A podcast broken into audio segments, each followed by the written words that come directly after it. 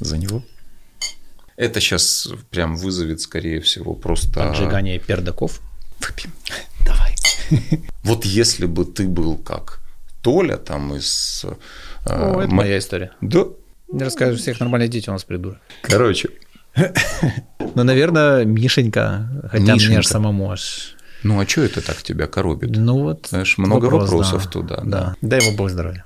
Ну, нормальный парень. А кого, с твоей точки зрения, ищет неотсепарированная женщина? Ну, папу. Маму?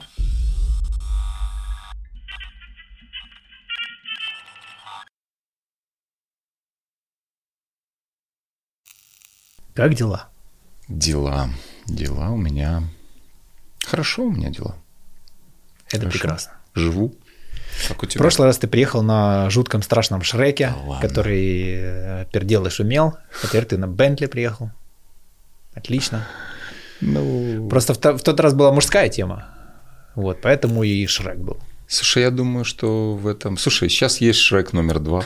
Как бы только он просто не пердит и не, и не гудит, а нормально ездит.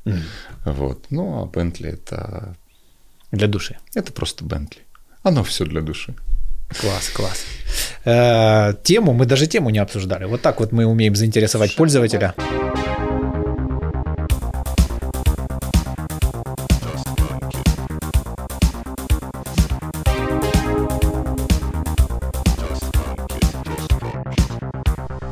А давай спонтанно, ну что-то там у нас с тобой было проговорено относительно про отношения. Вот да, да. Отношения. Кстати, по всем э, статистикам, по всем, вот прям тема номер один, вот, вот без шуток. Отношения? Да, да. То есть вот и если какая-то информация на эту тему, рекордная по вовлечению, по всему. То есть видно, что у людей вот прям запрос про отношения есть. Слушай, а, с моей точки зрения, в мире не существует ничего вне отношений.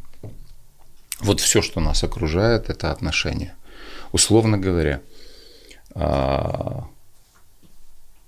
мы всю жизнь продолжаем оставаться в отношениях с теми событиями, людьми, вещами, а, происшествиями, даже которые нас не знают. Вот мы сейчас можем с тобой подумать, условно говоря, я не знаю, ну о ком, о ком-то приятном, об Анджелине Джоли, например. И мы вступили с ней в отношения. Она О, об этом не знает. Это было так просто. Да.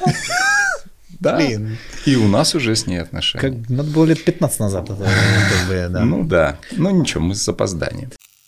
И вот практически ничего в мире не существует без отношений. Ну, в принципе. Ты в отношениях с, со своими часами, со стаканом, с микрофоном, с Ганеш, вот со всем, что нас окружает. Это все отношения. Просто они разные. Мгм. И я считаю, что самое важное умение в жизни э, человека это выстраивать эти отношения.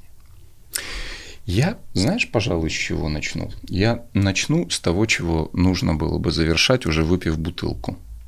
Отлично. Да, я спрошу. Вспомни, пожалуйста, человека в этом мире, которого ты уважаешь больше всего. Я сейчас подвисну. Ну так, Ну, наверное, папа мой, да. твой папа. Да. Задай мне, пожалуйста, тот же вопрос. Коля, какого человека ты уважаешь больше всех в жизни? Себя. Ах ты ж. Я понял. Мгм. Понимаешь? Ну, давай развернем, да, потому А что я давай. уверен, да, у многих е- мне это понятно вроде как кажется, вот, но я думаю, у многих, ах ты, эгоист, вот так вот себя на Конечно, первое место в своей конечно, жизни. Конечно, вообще про определение эгоиста. Эгоист это тот человек, который... а, а, вот для меня эгоист это тот человек, который делает так, чтобы другой человек поступал так, как он хочет. Да. Это эгоист. А человек, который просто поступает так, как он хочет, это нормальный, здоровый человек. Ну да, просто это, знаешь, как э, здоровый эгоизм это когда мои выборы не касаются чужих свобод.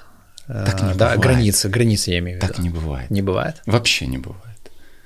Понимаешь? Мы даже с тобой находимся в одном помещении, мы дышим одним воздухом. Мы вроде бы здесь собрались по, э, по договоренности и mm-hmm. с симпатией, но при этом мы всегда находимся ну, где-то в, не только на границе контакта наших свобод, возможностей и так далее, но и за пределом. Мы, вот у нас сейчас происходит обмен. Ты вдохнул этот воздух, выдохнул, а потом это сделал я. Да. Ну, правда же? Ну да. Да. По поводу э, уважения себя, по поводу... Э, слушай, мы все родом из Советского Союза. Об этом мы говорили и в предыдущем подкасте. Но так складывается, что м, было необходимо и очень удобно, э, чтобы самым уважаемым был не я для себя – и ты для себя, а партия, какой-то там другой человек. Страна. Страна. Владимир Ильич Ленин, какой-то кумир, ну кто угодно, но только не я. Почему? Потому что таким человеком очень удобно управлять. Ну да. Да. А ведь то, что я м, уважаю себя больше кого бы то ни было, это никак не уменьшает того, что и никак не м, делает меньше мое уважение, например, к тебе. Скорее даже наоборот.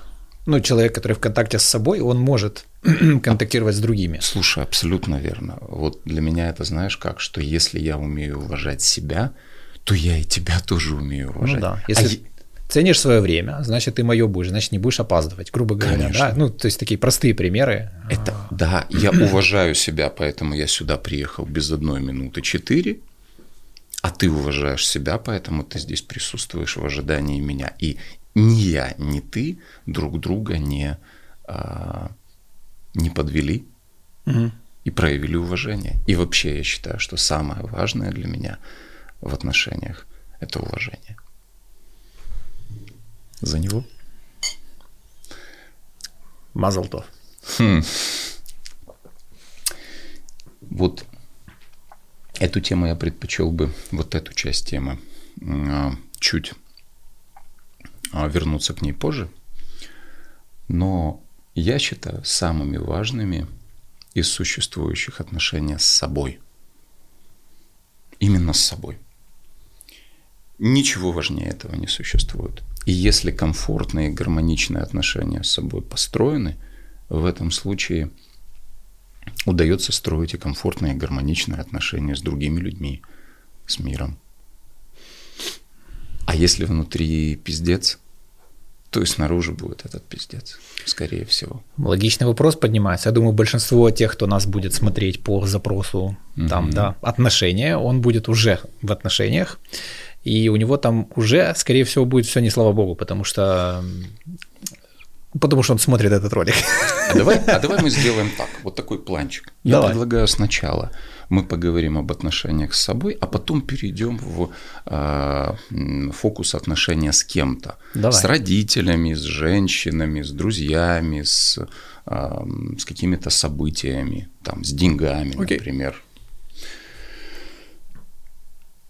В теме отношений с э, собой для меня я бы я хотел бы развернуть, точнее хочу это развернуть с точки зрения а, субличностей. Угу. Да. Это условно вот те а, какие-то псевдосущества, которые в нас живут, обитают, обитают в нашей психике. Ну, уже говорено, переговорено по поводу внутреннего ребенка. Прям только ленивый об этом не говорил, но постольку, поскольку мы с тобой не ленивые, мы тоже об этом побеседуем. По поводу внутреннего ребенка. Ну, сказано, да? Откуда, откуда берется внутренний ребенок? Как думаешь? Откуда он берется? Угу.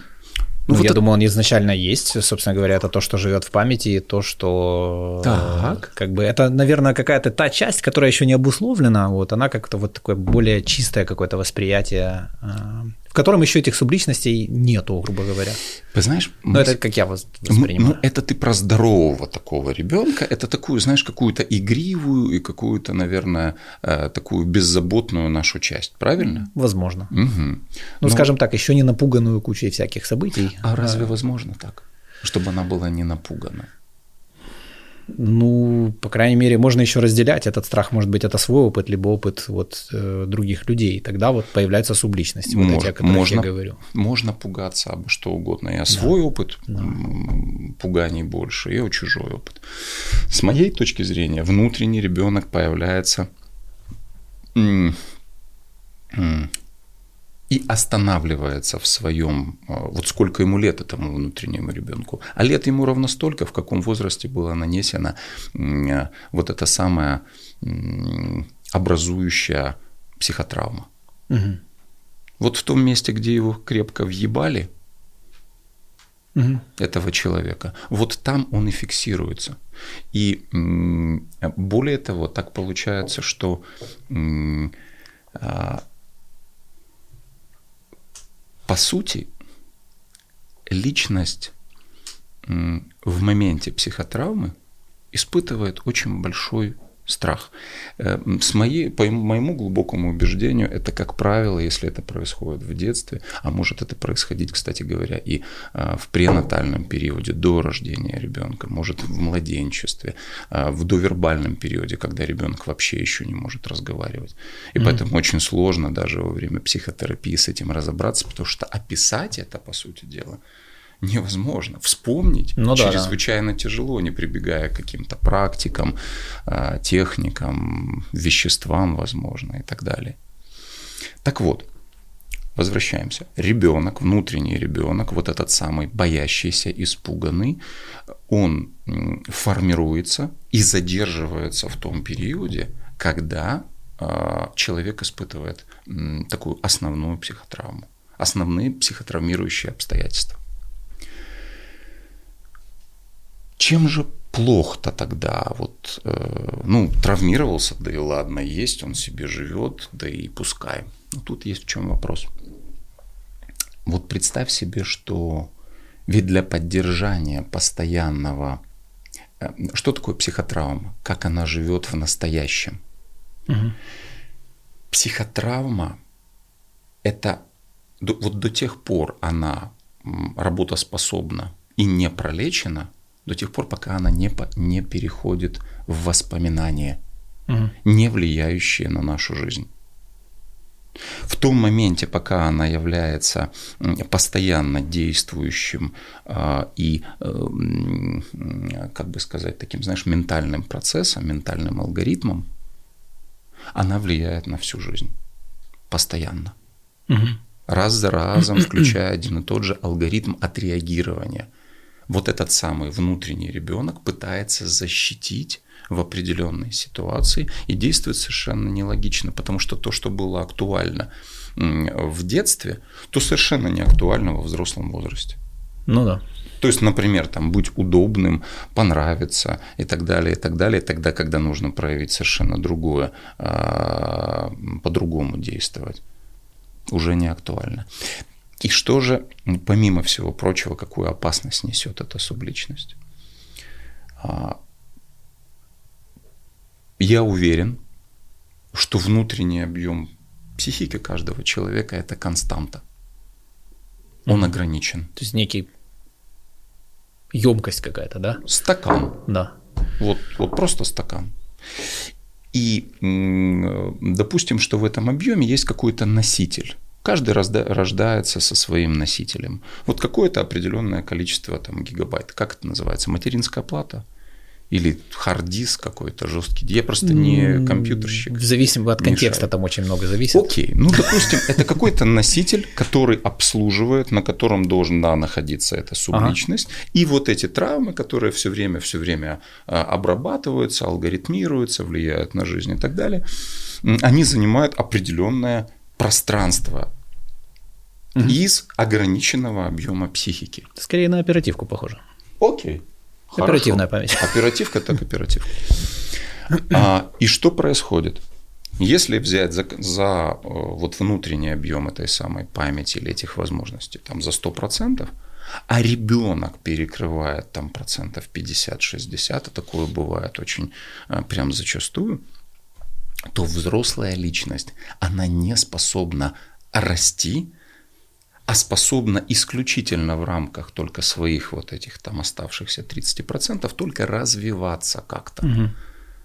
И э, вот почему очень важно э, пролечивать травмы, выходить из э, и переводить травму в воспоминания потому что освобождается очень много вот этой оперативной свободы психики, которая до этого связана и постоянно задействована э, вот этими травмирующими обстоятельствами, которые вот эта самая личность раз за разом продолжает переживать.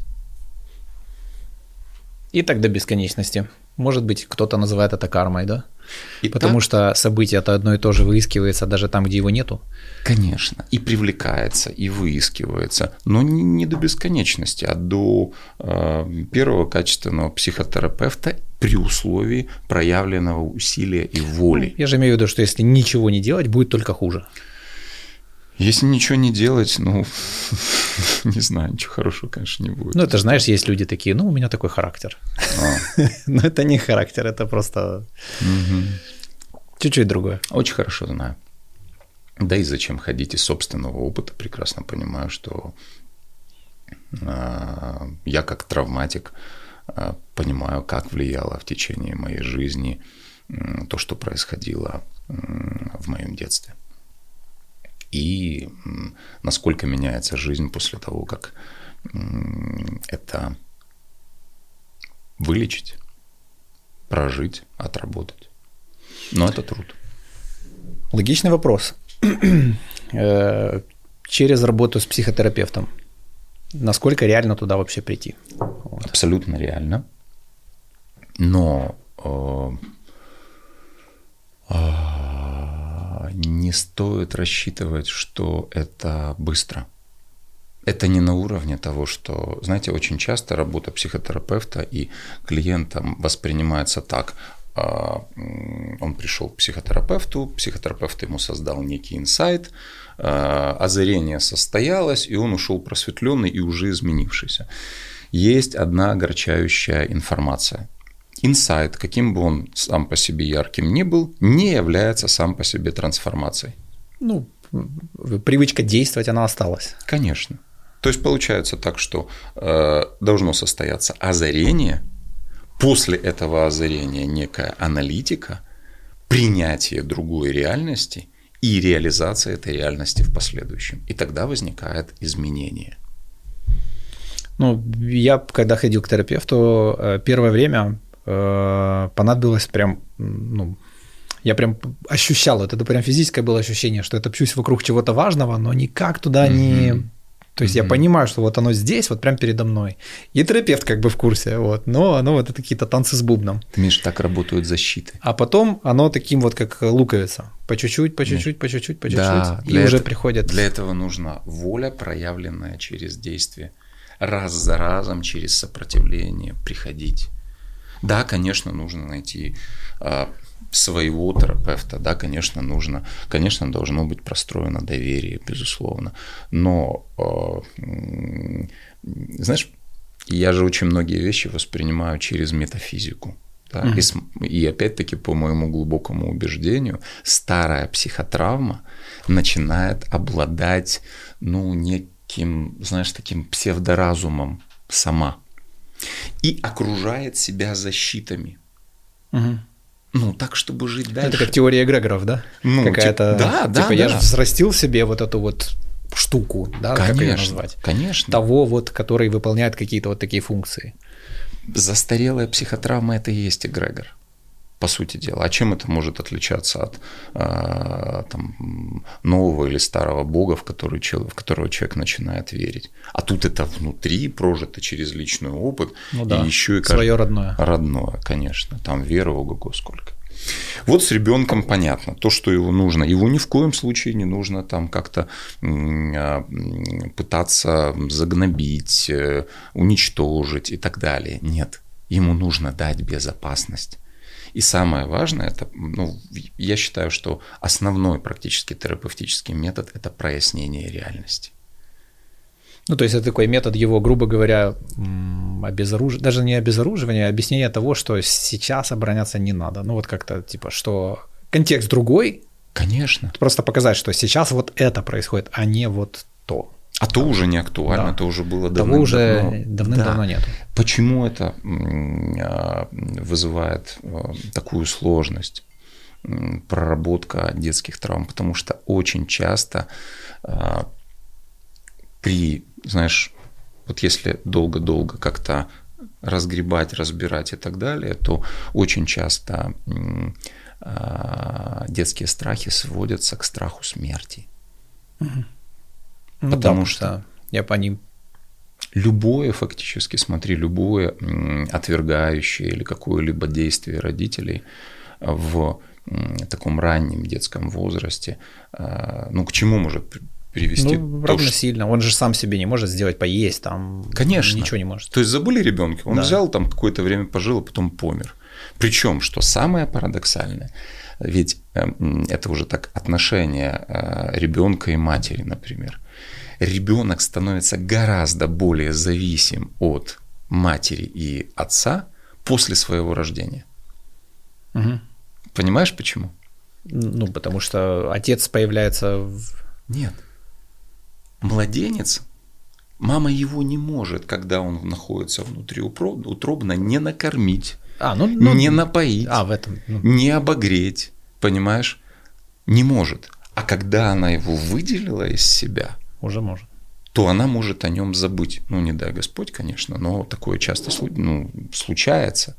По разным причинам, да. По разным причинам, да. И когда ребенок не накормлен, не напоен, не обогрет, что-то с ним такое происходит, и внутриутробно это невозможно. Он все равно как-то э, о нем позаботились. После рождения зависимость ребенка от матери становится на порядок выше, чем до того. Угу. Как это не парадоксально? Ну да. Интересно, да? Да, я не задумался об этом никогда. Вот я вот недавно на мужском кругу как-то задумался и понял, что это так. Давай, выпьем. Давай. Итак, какие дальше там есть э, субличности?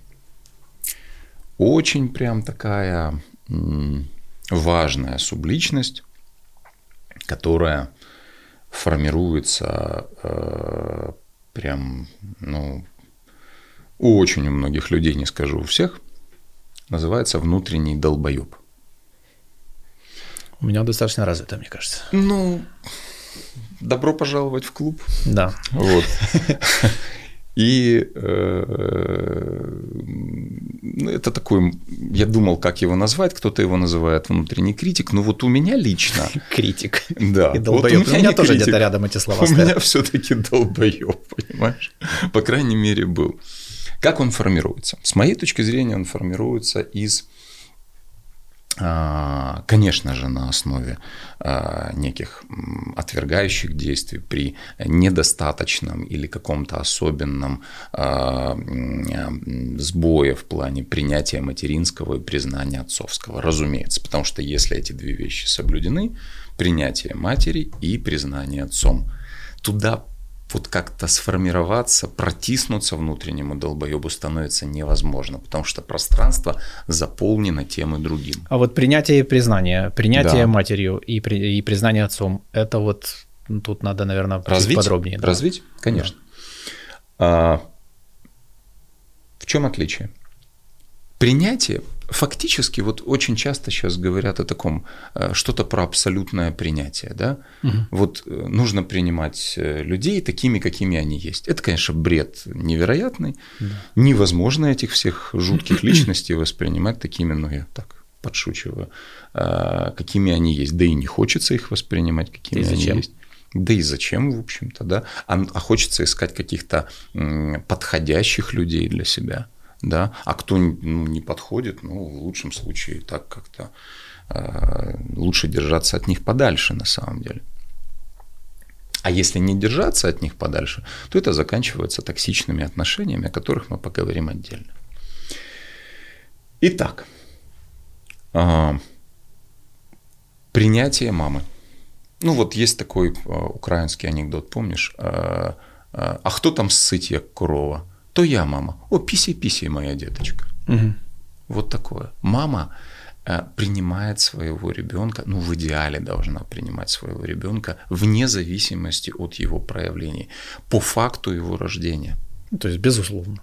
Фактически безусловно. Хотя слово безусловно, конечно, никогда не происходит, потому что даже у матерей случаются там, во время беременности токсикозы. Э, ну, подавляющее большинство честных матерей начинается. Я что-то это... Да. Волнуюсь, наверное. Подавляющее... Мне передвинуть микрофон? Нет. Нет. Нормально? Подавляющее большинство таких честных матерей рассказывают о том, что хоть раз в жизни им хотелось своего ребенка выбросить в окно. Это несмотря на то, что они вот так по самое не могу залиты окситоцином. Потому что в преддверии рождения организм начинает генерировать огромное количество окситоцина, гормона привязанности, mm-hmm. который, кстати, у мужчины появляется ну, совсем по другому принципу и гораздо позже. У нас эта привязанность к ребенку скорее такого не э, гормонального или нейромедиаторного э, характера, не биохимического, а такого больше, пожалуй, социального. Поэтому очень важно, чтобы мужчина был готов к отцовству. Чтобы это не случилось с ним, как гром среди ясного неба, по залету или как-то еще, а через выбор. Поэтому это очень важно. Что с принятием понятно, более-менее, да? Да. Это принятие ребенка в любом, с его запахом, с его э, прелестями, с его мерзостями, с его разными совершенно проявлениями. Вот это мама. Угу. Она его принимает любым. Папа же по-другому. Папа признает через подтверждение каких-либо его заслуг достижений.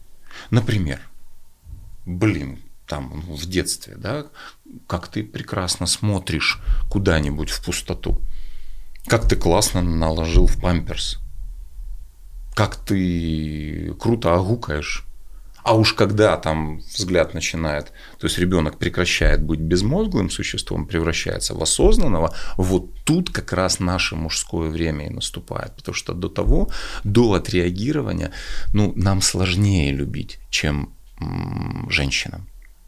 Можно, конечно, но сложнее. Вот.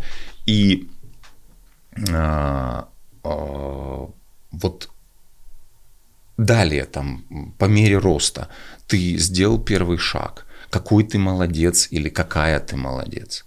Ты там сделал первые шаги, молодец, там, э, не знаю, ударил по мячу, выстрелил из рогатки. Э, я не знаю, дети сейчас стреляют из рогатки. Черт его знает, да? Ну, эти смерфы. Да? Пистолетики такие. Ну, это большое упущение. Да. Окна, правда, целее. Вот. Ну и вот, вот отец признание дает. Угу. Мать принятие, отец признание. Если этим ребенок наполнен, все, никакой внутренний долбоеб, никакая и уверенность человека, никакой внутренний долбоеб туда не протиснется и не возникнет. В свою очередь, если этого недостаточно, а если мама и папа там э, появляется синдром э, сына маминой подруги, вот если бы ты был как Толя там из... Э, О, это моя история. Да. Не расскажешь, всех нормальных дети у нас придурок. Вот. Вот. Классика. Вот оттуда. И это, в принципе, ты в этом не одинок. Не знаю, тебя это расстроит или порадует. Вообще вот. Да. Я... Ну да. Ну да. Мне окей, я вообще не жалуюсь. Я понимаю, что как бы с моей жизнью жаловаться, ну, мягко говоря, странно. У меня вообще все хорошо очень. Но это, может быть лучше. Это меня настораживает. Не, ну я имею в виду, что а, как бы всегда можно конечно, что-то делать. Конечно, да. Конечно. И вот что происходит, если нету части принятия, недостаточно принятия, недостаточно признания. Начинает постепенно формироваться, появляться и формироваться и появляться голос, внутренний голос, а, подвергающий критике фактически любое действие. Причем не такой экологичной, качественной критики. Нет. Что бы я или ты не сделал, чтобы этот человек, которому принадлежит внутренний долбоеб, что бы он ни сделал, критика гиперболизируется. Более того, это существо потому настолько, ну, мало того, что безжалостно, так и еще невероятно эффективно за счет того, что оно обладает всей полнотой информации. Ни один прокурор ну да. не обладает такой информацией, как внутренний долбоеб, а он знает про тебя все и про меня. Мой про меня, твой про тебя. И, конечно, такое всегда возникает попадание в десятку. Максимально болезненное, максимально жесткое. И быстро. И да. Долго не объясняет. И смертоносно. Да. Да. И а, формируется он из вот этих самых отвергающих обвинителей и так далее, и так далее, которые возникали в детстве рядом. Более всего, конечно же, мама с папой, если они были таковыми. Но туда же подключаются учителя, бабушки, э, дедушки, дальние родственники. Ну, все... Друзья просто. Даже не друзья, просто Какие... Ну, вот садик, например, там, да. Воспитатели. Компашка, да, которая ну, да. как бы является лидерами, она может ну, наделать там дел. Ты знаешь, может, безусловно, но все-таки на а, а, мировосприятие ребенка влияют больше э, люди старшие. Ну, старшаки. Я думаю, что мама с папой на первом месте. Конечно. Вот, Вне всякого. Очень сомнения. легко обвинять Моргенштерна, но я думаю, надо на себя смотреть в эти моменты. Ну, я к тому, что как родители, ну, родители, они часто, что вот хорошее это от меня, а плохое это от вот он где-то там, типа, услышал, кто-то, блядь, сказал, еще что в этом Слушай, роде. я, кстати говоря... Удобная вот, позиция, да? Ну, идеальная позиция – передать ответственность. Маму с папой, похоже, инфантильность до сих пор зашкаливает, понимаешь? Это же Ты если... не поверишь, какое количество постов в Фейсбуке на эту тему. Слушай, кстати, по поводу Моргенштерна, я вот Э, во-первых, мне нравятся его песни. Во-вторых, я видел пару, пару раз с ним интервью. Слушай, он чистый парень. Реально чистый человек. То, что у него там есть какие-то себе, да. апатирующие действия, ну так он шоумен. Но он такой, знаешь, вот реально чистый парень, и он сильно отличается от всех тех, кто его критикует, этих там попов, там чиновников, всякой этой пиздоты и так далее. Ну, дай ему бог здоровья. Ну, нормальный парень. Вот. Мама с папой, а, влияние. И вот что получается. Внутренний долбоеб. Что уже с ним делать? Ну, опять-таки, конечно же, проработка травм, безусловно. Опять-таки, работа с собой посредством того или иного а, направления психотерапии. Но если э, нет такой возможности, нет такого желания делать следующее, обращаться, э, обращаться к нему непосредственно, называть его по имени. Обычно он от этого охуевает, на самом деле, когда возникает такое, знаешь, разоблачение. Он-то думал, что он как-то так в тени все время находится. Вот. И э, говорить следующее буквально – я знаю о тебе. Мы... Я... Мне плохо от того, что ты делаешь, и я запрещаю тебе делать это. И если ты это не перестанешь делать, я откажу тебе в праве находиться во мне. Угу. Такие простые слова, но они очень качественно работают, тем не менее. Ну, прикольно, что уже есть разделение какое-то. То есть человек не воспринимает, что это я, а это вот тот. Самое важное да. заметить вообще да. этот процесс. И самое интересное, что э, внутренний долбоеб очень охотно, хотя и не быстро, превращается во внутреннего друга. Mm. Потому что и при всей, опять-таки, полноте власти, полноте информации, а, а, инструменты только чуть-чуть всего лишь меняются, потому что меняется немножко фокус, меняется там а, регистр его оценок. Вот. И появляется внутренний друг. И я помню тот период, когда мой внутренний долбоеб стал моим внутренним другом, жизнь поменялась невероятно. Угу. Вот жизнь поменялась абсолютно. Хотя, с другой стороны, ему э, и спасибо есть за что сказать, по большому счету. Он ведь сформировался как защитная реакция на какую-то серьезную херню. То есть в свое время он был полезен, но контекст поменялся, и уже нифига полезного в нем нет. Но если мы говорим про какое-то травмирующее Я событие. Я с тобой не соглашусь. Я с тобой не соглашусь, потому что именно, скажем так, если про внутреннего ребенка, то безусловно.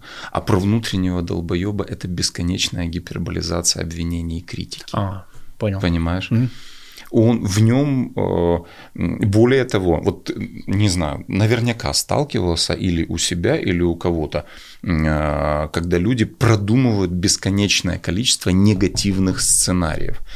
И причем э, утверждают и уверяют себя, а зачем ты это делаешь? Там возникает вопрос. Он говорит, а я это делаю, чтобы быть готовым. Да, да. По факту, если из позиции метафизики, допустим. Мне нравятся эти моменты аргументы. Я просто реалист. Блять. Ты реалист, который, блядь, будущее рассказывает. Ну, в смысле, нахуй? Какой ты реалист? Камикадзе какой-то. Вот. И э, самое интересное, что как бы вот в рамках через это происходит постоянная подготовка к негативному сценарию. К позитивному, будто мы готовы по определению, а на самом деле ничего подобного, потому да, что да. очень часто на людей там Э, там снисходят, например, деньги, отношения. А я же не знаю, как с этим взаимодействовать. Вообще непонятно, что с этим. Я только а, знаю, как от этого отказываться. А негативные сценарии по поводу денег, отношений, удачи, там, не знаю, качественной работы, э, чего-нибудь еще, он, конечно же, подготовлен. И такой, знаешь, и что самое интересное, для того, чтобы сохранить целостность психики э, через вот эту зону, э, человек очень удобно ну, идет по сценарию негативному, говорит, а я же говорил. Ну да. Я же еще и на ну вот, да? Он всегда прав. Конечно. Но он же всегда в жопе. Ну, типа, только, да. но прав. Да. В жопе, но прав. Слушай, забавная штука. Я сегодня с утра просыпался, мне так сильно не хотелось зал. Я mm-hmm. просто пропустил недели три, и вот прям, ну, ну просто какая-то пытка туда возвращаться. Я лежу и уже готовлюсь отключить будильник. Дурацкий пример, может быть, но тем не менее, возможно, он кому-то будет полезен. Я так... И у меня в голове два вопроса. Первый вопрос. Чему меня учит навык, который я обретаю сейчас? Отключать будильник и ложиться дальше спать. Угу. Типа, если я буду дальше продолжать делать это всю жизнь, отключать угу. будильник и ложиться дальше спать вместо тренировки. Угу. Типа, представь себе, как я буду выглядеть лет через пять. Угу. Потом, не понравилось. Вообще не классно. Только окей, хорошо, типа. Тогда с другой стороны еще, типа, вот есть некие там две личности. Одна из них, типа, ходит на тренировки, типа, вот это все, другая не ходит. И вот какая из них говорит мне, выключай будильник и ложись спать? Какая из этих личностей, она на моей стороне или нет вообще? Ну, то есть, что я считаю своей стороной? Это здоровое, красивое тело, там, вот это все, наполненность, настроение, все дела. А вот та часть – это вообще другая история. И вот какая из них мне сейчас… Э, И что какую ты, из них я слушаю? выводу ты пришел? Я сегодня был на тренировке. Круто. Круто. Да, по этому поводу Круто. Выпьем. Ты знаешь, э, а это никак не отменяет, это я, я протестую. Э, ты знаешь, тут же еще э, очень часто, ну, принято забывать следующее, что, знаешь, вот эта советская поговорка «в здоровом теле здоровый дух», она, она реалистична. Почему? Потому что я, например, вот две недели там про, типа простудился и думаю, и не ходил в, э, в тренажерный зал. Ну, что тебе сказать, я понимаю, что у меня через две недели и как-то так настроенчески я провис, и как-то по-другому. А почему? Да потому что все наши биохимические процессы, нейромедиаторы, гормоны, все остальное, эндокринная система, она, конечно же, зависит от тренировок. Особенно если это система и форма нашего гомеостаза. Да. Постоянно. Да. Да? Вот. Мы поговорили про внутреннего ребенка, мы поговорили про внутреннего долбоеба. С внутренним ребенком что очень важно делать, какой посыл ему давать, если нет терапии. Если терапия, терапевт э, поможет разобраться, и самому, конечно же, нужно э, шевелиться. Но, в общем, там процесс более или менее понятен. Если нет возможности, очень важно выходить с ним на контакт, представлять его, идентифицировать, обращаться, называть по имени отличающегося от своего текущего. Угу. Почему то Ну вот скажи, пожалуйста, ты как себя называешь? Самоназвание, самоименование. Миша я. Так. Да. А как ты себя маленького называешь? Мишенька. Я как бы к себе, ну, А попробуй, ну попробуй. ну, наверное, Мишенька, хотя мне же самому аж, Ну а что это так тебя коробит? ну вот. Знаешь, много вопрос, вопросов да. туда. Да. Да. Почему? Потому что, ну вот я Коля, да, или Николай, я, а туда я Колечка, маленький. Когда я маленький, я же не могу, ну я что там, трехлетний Николай Павлович. Если я прям пр- представил тебя с этой же головой, только с детским телом. Ты помнишь Дэдпуле это было, да, вот с ножками, я И с тем люблю. же голосом. Да-да, Николай. да, да. В яслях все таки очень приятно. Николай. Так вот, смотри, ну мы так классно убежали от темы. Это Смотри. я все. Ну да, умеешь. Ну ты же недаром ведущий. Да меня встревожило, я когда... Как там, я даже повторить не могу. Мишенька себя назвал, Мишенька. меня аж, аж пропотел. Да. И, кстати, Ну, очень много интересных вещей всяких Ну, ты поднялось понял, в этот почему, момент. да? Да, да. И вот смотри, что. Это, кстати, и тебе зайдет тоже. А, в уединении представить себе образ, какой-то образ вот, э, себя ребенка, очень детализированно. В чем одет, где находится, что делает в этот момент, куда смотрит, а, там а, прическа, там вот, вот прям все, что с ним происходит. Попробовать даже прочувствовать его настроение. И обратиться к нему из себя взрослого. И порассказывать этому а, маленькому человеку с другим именем. Ты теперь, теперь понял, для чего другое имя? Мгм. Чтобы разделение. Я взрослый Коля, Ну да, да. мой внутренний ребенок это, это ребенок. Колечка, То есть Коленька. дать ему вот ту защиту, опору, которую он в свое время не Вот, получил. Вот да. это и рассказать ему, какой ты, что ты Михаил, который как-то умудрился прожить до этого времени, с, э, владелец успешного бизнеса, что ты умеешь общаться с людьми, что ты умеешь его защитить, Мгм. и ты никогда и никому не дашь его в обиду. И что единственная его забота сейчас – это спокойно радоваться, играться и получать удовольствие от жизни. А не пытаться себя снова спасти, как это он делал в детстве, теми ему доступными методами. Мгм.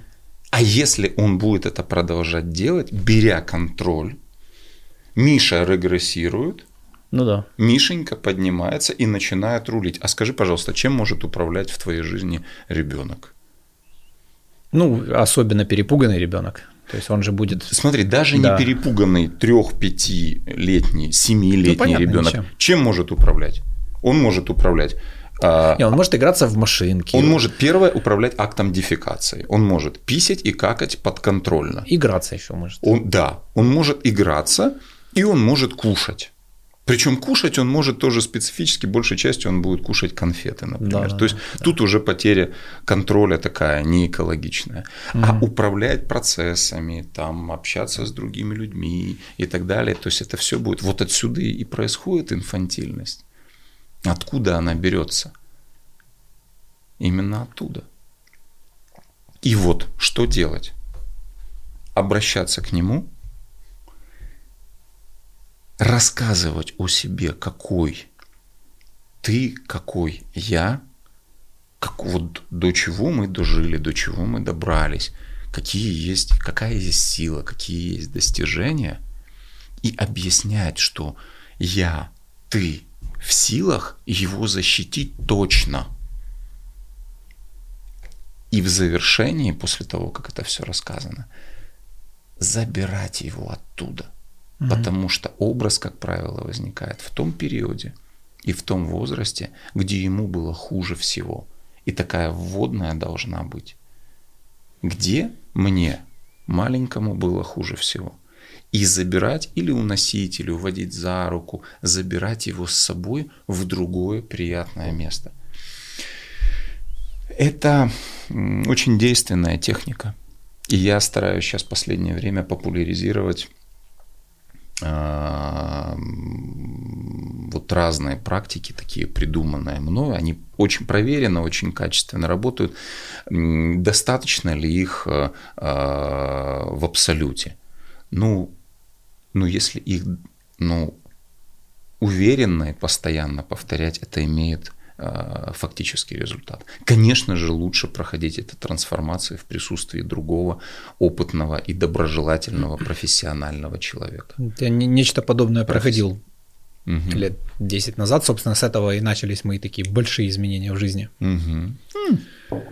Я вот, точно и не первый раз это было прям, ну это не, не оно похоже где-то, ну Слушай, суть, я, суть та же. Смотри, я не претендую на э, первенство и эксклюзив. Я сейчас не да. об этом, mm-hmm. я о том, что первый раз туда зайти страшно. То есть мне после этого было плохо, меня там тошнило прям, ну mm-hmm. то есть мне прям, ну вот прям очень-очень плохо Конечно. было. Вот. И было трудно говорить эти вещи, то есть, потому что для этого надо в себе их заметить уже сейчас. Потому Конечно. что вот оставаться тем ребенком на самом деле тоже есть определенные выгоды. А. Ну, на поверхности, понятное дело, что глубоко там никаких выгод нет и быть не может, потому что это все из боли. Вот. Но так удобно, так привычно. Из детской части, да. да. Из взрослой ни хера никаких выгод нет. Конечно. конечно. Только боль, разочарование, неудачи, которые кажутся неудачами, а да. по факту это э, просто неготовность взять на себя ответственность. Да, да, да, да. Принять. Я вот об этом и говорю, что выгодно оставаться там, где есть, потому что угу. ну, не надо идти в страх. А знаешь, почему ты, скорее всего, так отреагировал на э, уменьшительное имя свое? Ну, Страх я... оказаться там.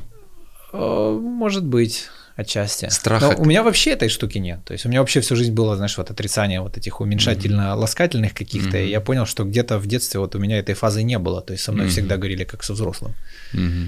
Вот, и где-то что-то там, где-то вот. Ну и тогда, если с тобой э, говорили, это тоже особая проблема, когда говорили э, с ребенком уже как со взрослым, вот я наблюдаю сейчас нескольких своих э, курсантов и клиентов, которым там в 5 лет они обязаны были нести ответственность за э, своих младших братьев и сестер, там в 7 лет обязаны были работать на теплицах, на каких-то ну таскать ну, да, какие-то грузы. Делать все, что получалось с первого раза. Делать там, и так далее. взрослое, да. то, что... А где детство? И, и что это тогда? конечно же, там очень много есть последствий от этого.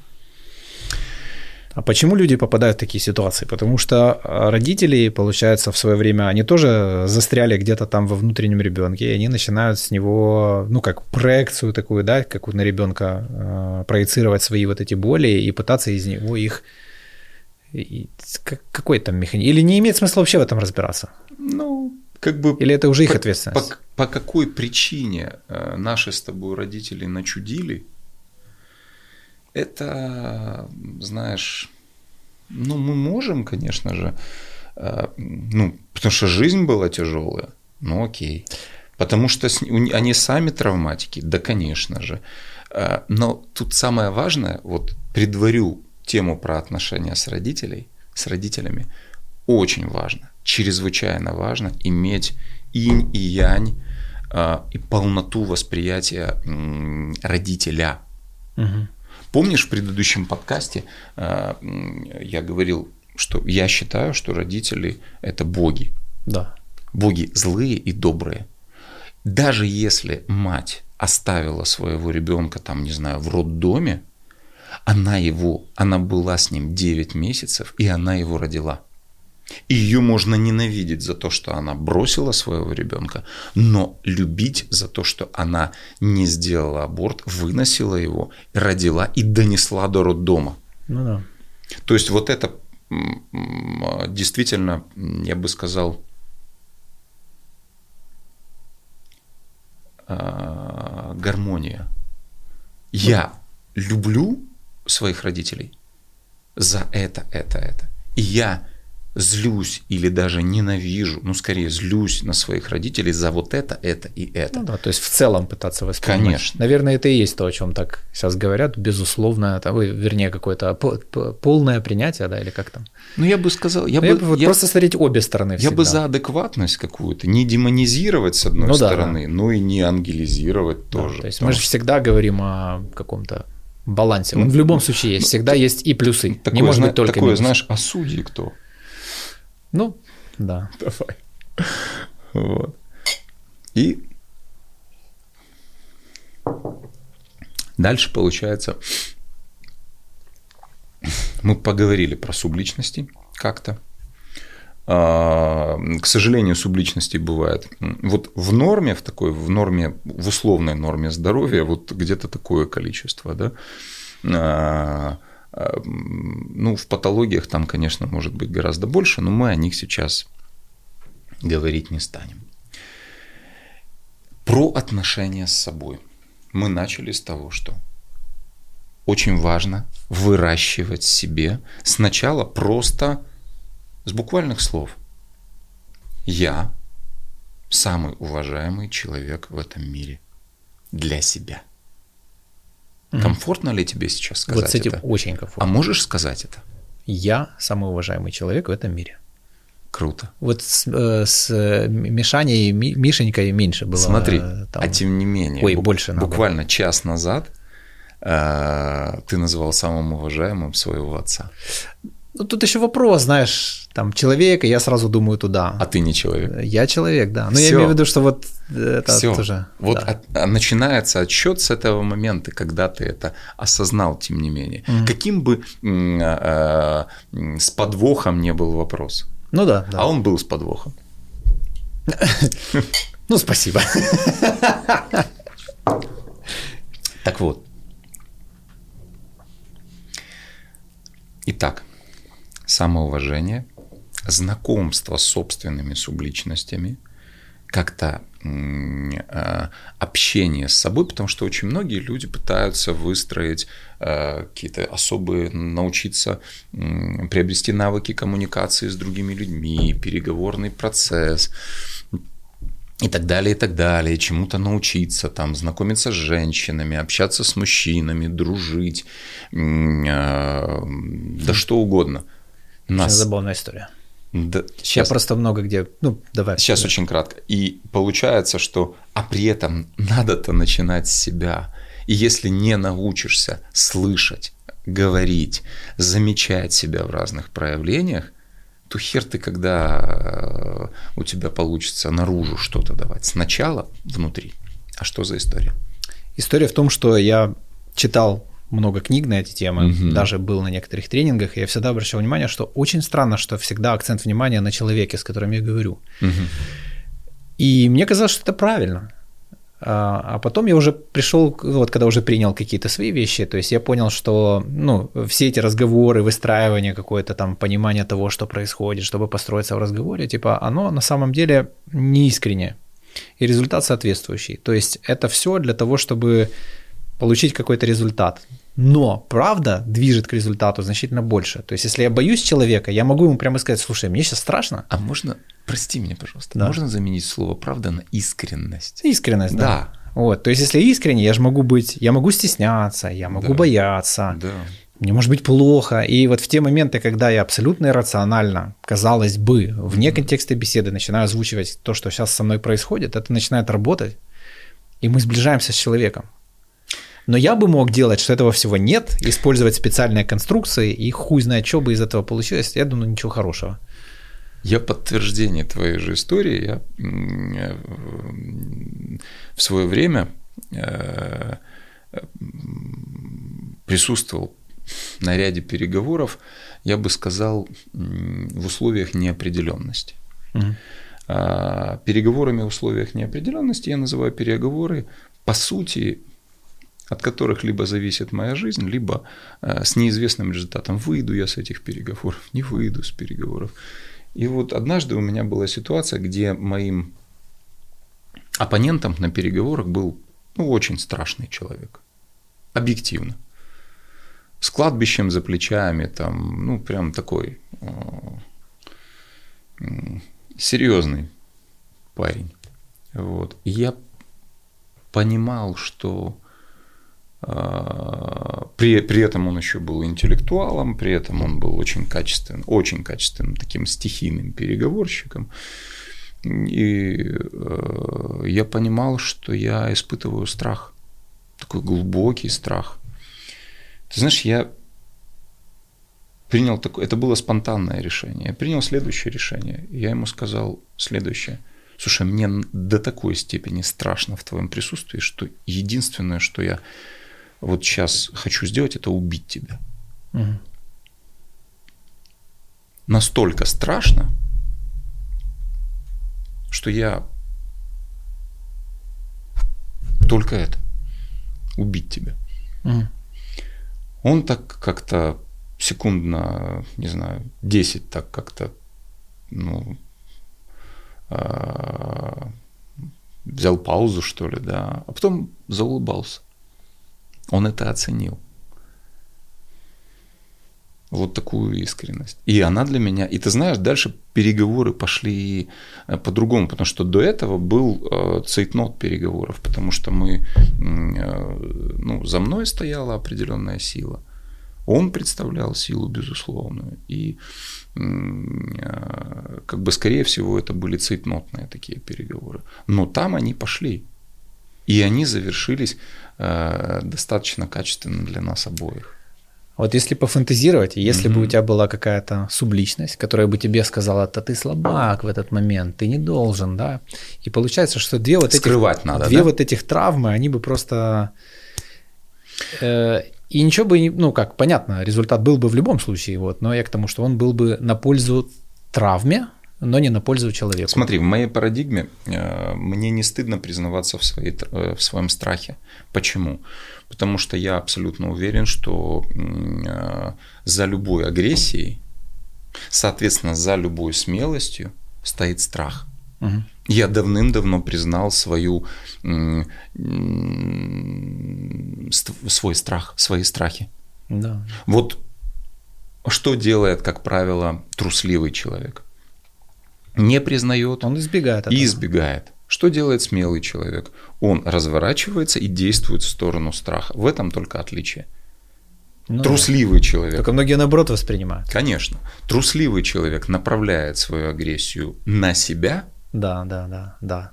Смелый человек направляет свою агрессию в сторону раздражителя, в сторону объекта, вызывающего страх, действия ну все, другой, другой разницы нет. Да, вообще. но страх-то вызывает Э, ну вот не оппонент конкретно, да, а вот это вот травма, да, какая-то. Если мы, ну тут очень тонкий такой момент. Я, Мне кажется, очень важно разобраться. Я думаю, что нет. Я думаю, что страх это базовая э, функция, которая в любом здоровом человеке. Я видел, я наблюдал двоих людей бесстрашных, множество людей, которые, да, я наблюдал объективно двух людей бесстрашных. У обоих было у одного травматическое, у другого в результате внутричерепной опухоли повреждения mm-hmm. миндалины головного мозга. Я больше говорю о том, что, ну вот про истинную какую-то смелость, да, то есть смелость это типа понимание того, что я тут, я чего хочу, да, типа куда я иду и кого я сейчас слушаю, потому что есть вот эта какая-то фальшивая какая-то вот типа смелость, которая на самом деле, ну можно ее просто как бы назвать там ну, неправдой, не истиной, там я, я не знаю, как ее назвать. Для вот. меня маркером... И вот когда она выигрывает, проигрывает человек. Я вот о чем. Да. Но для меня маркером всегда является действие. Если есть действие, все, значит человек смелый. Если есть, де... mm. если появляется бездействие, mm-hmm. значит человек не смелый. Или А- избегание. да, а каким он в этот момент? Кричит он в этот момент, орет для того, чтобы себя каким-то образом настроить, или наоборот, там, э, условно говоря, ссыться в штаны, но идет вперед, он все равно смелый. Ну да. Не важно то, что он обоссался, важно, что он сделал. То есть я очень люблю, мне очень нравится эта фраза. а, Я не то, что я есть, я то, что я делаю. Мгм. То есть это дает, вот эта фраза дает возможность поменяться просто в любой момент. Ну Каким да, бы ты ни да. был до того. Действие. Это маркер вот, реальности. Ну да, очень легко заглохнуть на, на этапе этих внутренних торгов с этим вот э, кем-то, вещающим там сейчас. Да, да, конечно. Ну что, мы так вроде э, немного раскидали про э, отношения с собой. Чуть-чуть. Об этом можно бесконечно говорить. Про какие следующие отношения поговорим? Ну, наверное, с родителями, я думаю. С родителями. Наверное, если так, знаешь, по шкале времени, Да. э, то вот тут у нас детство, вот тут мы с родителями, и только потом уже можем шагать в какие-то отношения. Ну, мне кажется, пока с родителями там... Ну давай хронологически, да? Да, так. можно попробовать так. Типа родились. С собой мы всегда, с родителями мы какое-то время. Потому что если э, ничего не происходит такого экстраординарного, дети уходят после родителей. И ну, это такое, я считаю, родительское благословение, когда э, дети переживают своих родителей. Это очень важно. Ну, э, я думаю, что это очень такой жуткий процесс хоронить своих детей. Ну вот, поэтому, Наверняка. да, ну, не переживал, конечно, но считаю, что вот такая последовательность, она а, важна, экологична. Итак, вот эти боги, которые нас родили, мама, папа, особенно мама, которая в нее попали две клетки, да, каким-то образом раз через 9 месяцев человек появился. Это же вообще чистокровная магия, и можно там долго объяснять. Ну да, про- вот мы видим вот это, а потом Да. видим человека, вот этого большого. А что ты да. видел до того? Не, ну я имею в виду там сперма, да, Секс, и, да. ну как бы, Ну да, ну ну конкретно физически. Нет, знаешь, что если такое, сперму да? мы видим, значит беременности не будет. Согласен. Не, ну я имею в виду, что вот из чего получается что. Да? Так согласен, да, Миш, согласен. И вот получается действительно магия, которая там происходит. То есть мы с тобой отцы, и мы чуть, э, ну, как бы меньше магии в этом смысле. Женщины, они вообще просто, ну, это, ну, боги, боги. Так вот, и ребенок рождается. А, Конечно, самых два важных человека в его жизни – это родители.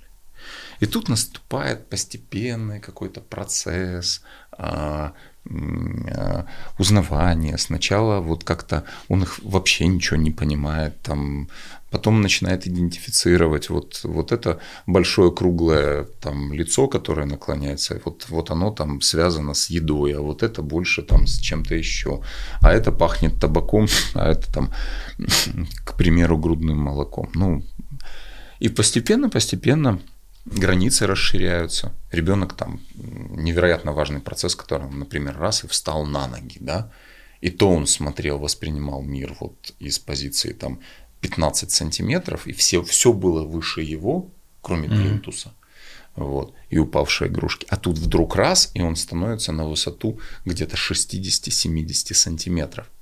И уже многое происходит, многое ниже него. И вот это невероятный такой переломный момент в жизни каждого человека. Вставание на ноги. Способность посмотреть не снизу, а свыше, свысока. Тоже прям очень важный момент. Итак, что там происходит? Ну, стандартно и традиционно Эдипы, да? Что такое Эдип? Давай кратко об этом всп- упомянем. Эдип – это когда ребенок в норме должен проиграть маму или папу. Если девочка, то она должна проиграть папу, если мальчик, он должен проиграть маму Мгм. своему отцу. Да. Да?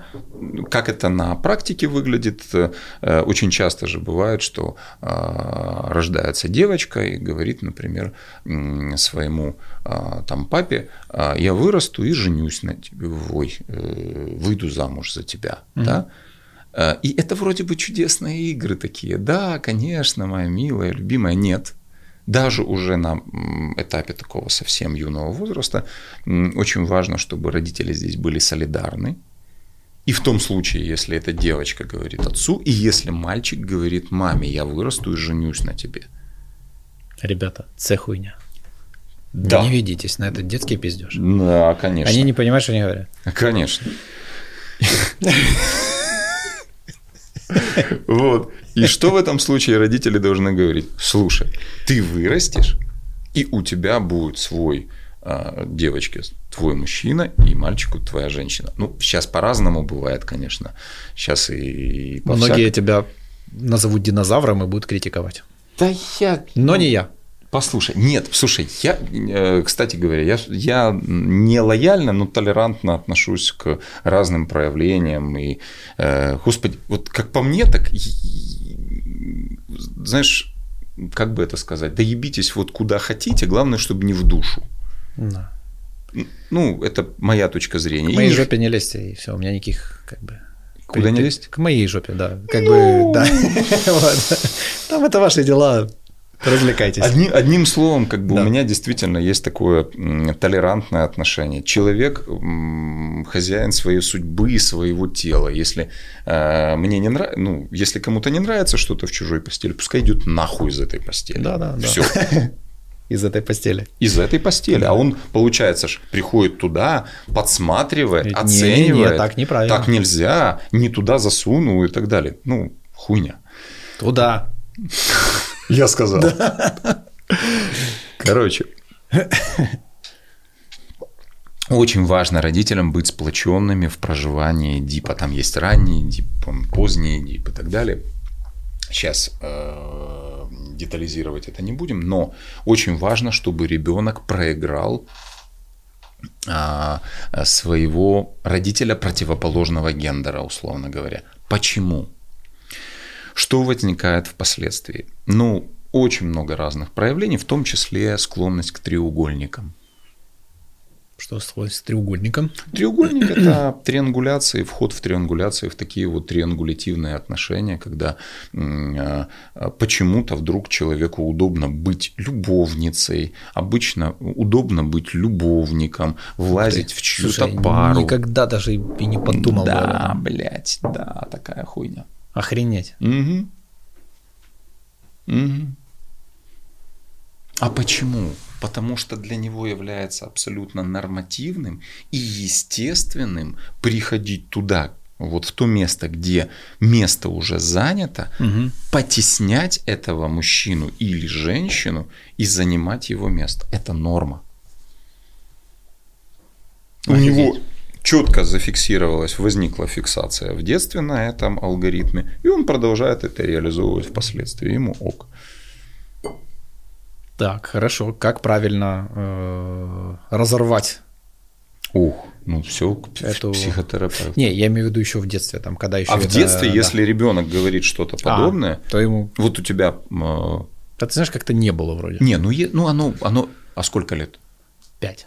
Ну и может еще будет, понимаешь? А кто? Мальчик, девочка? Мальчик. Мальчик. То есть, вот по идее, он может прийти к маме и сказать, там, а, там вот я на тебе женюсь. Или, например, он может попытаться а, там спать между вами, там, знаешь, вот какие-то такие вещи делать. Uh-huh. Ну, то есть, выделять его за пределы, это очень важно. Более yeah. того, это начальная фаза, такая, знаешь, очень маленькая начальная фаза сепарации. Даже mm-hmm. многие со мной не согласятся, но я считаю, что вот такое отвержение – это уже часть сепарации. И в принципе это в паре за сепарацию ребенка отвечает папа.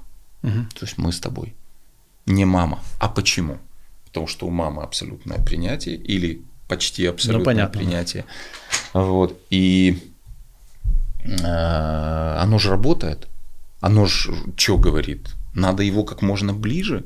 Пускай, ладно, в крайнем случае, пускай живет, мы ему отдельную комнату выделим, он пускай живет с нами. А что такое он отдельный человек? Угу. Сыночек, я тебе носки погладила, там трусы погладила, э, борщ сварила и так далее, а эта девочка плохая. Она мне не нравится. Понятно.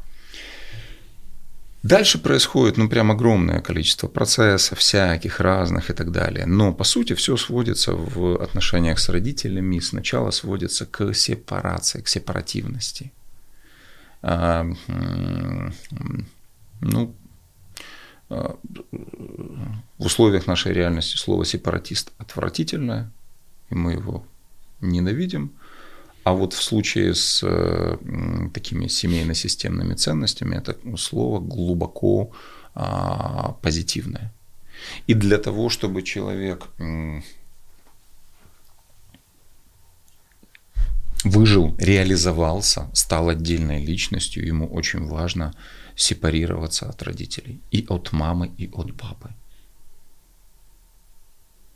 Следствием этого, то есть есть такие понятия зависимость и контрзависимость. Они вот здесь рядышком находятся. А, когда человек фактически не отсепарировавшийся всю последующую жизнь совершает или действия, которые а,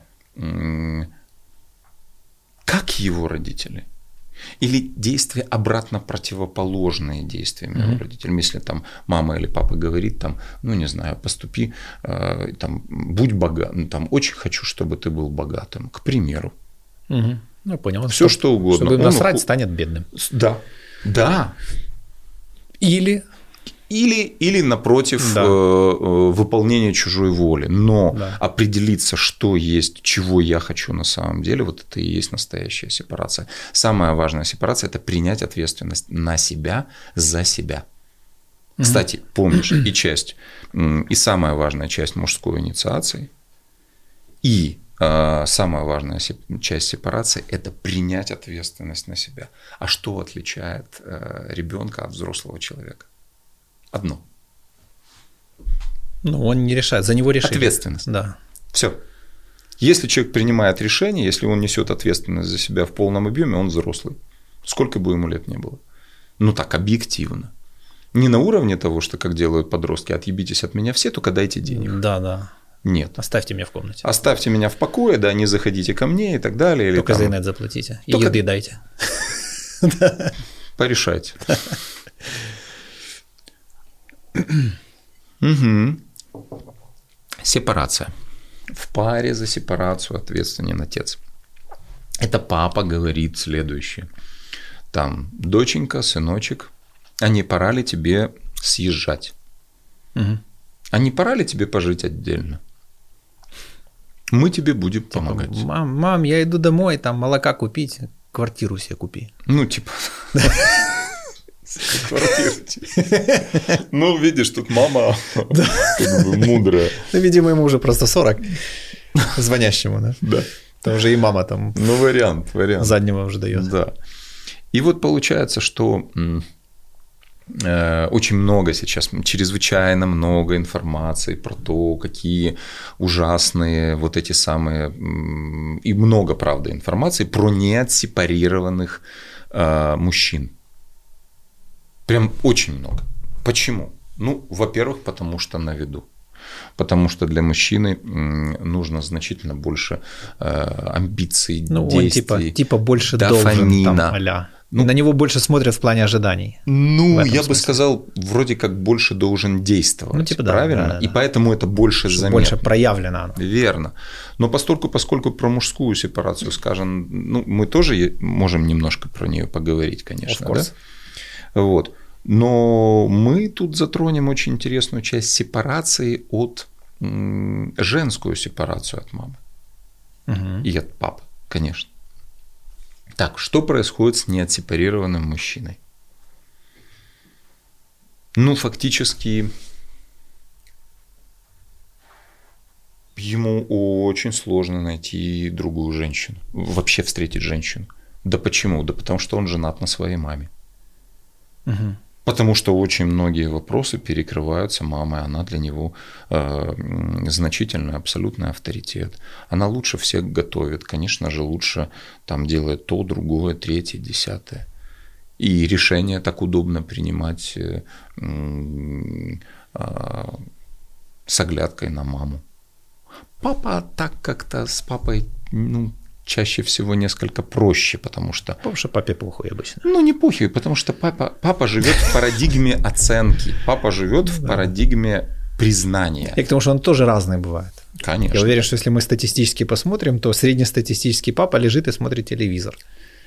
Ну, давай так. После работы. Ну, наверное. Но давай все-таки так. Папа живет в режиме парадигмы признания. Мама Да, в да. парадигме принятия. То есть признание за действие. Да. Мгм. Понимаешь? И от этого вроде как легче с этим э, как-то обходиться. А с принятием обходиться значительно сложнее. Потому что это ж, представь себе, это какая ценность потерять вот это. Ну да. Да, тут, грубо говоря, всегда говорят, что ты молодец, хороший. Представляешь, ключевое слово вот, всегда. это- Потерять всегда. Ну да, да. Там неопределенность, а тут всегда. да. Ну и очень часто же происходит вот какая ситуация. А, Очень часто э, замедление или несепарированность происходит в тех случаях, если отец был слабым или метафорически отсутствующим, либо он отсутствовал в принципе. И мама выполняла доминирующие функции. Она была в свое время вынуждена а, перебрать на себя, перетянуть на себя вот эти самые контролирующие функции, а, доминирующие мужские функции. И там, когда такой сложный конгломерат создается из принятия, признания, смешения гендерных ролей э, и семейных ролей, вот там очень сложная Ну, сепарация. конечно. Плюс про, про мужские как бы дела она не в курсе, потому что она женщина. Ну, как бы она не понимает, что это такое. Самое страшное, ты прав абсолютно, но самое страшное, что она в курсе, как она считает, Ну да, да. и пытается вот воспитать. эту и- картину на- натянуть туда. и с- да, по- ну, четко же совершенно. Мужчина не может воспитать э, из девочки женщину. Женщина не может воспитать из мальчика мужчину. А если она его воспитывает, то она его воспитывает из позиции чаще всего э, делая его безопасным.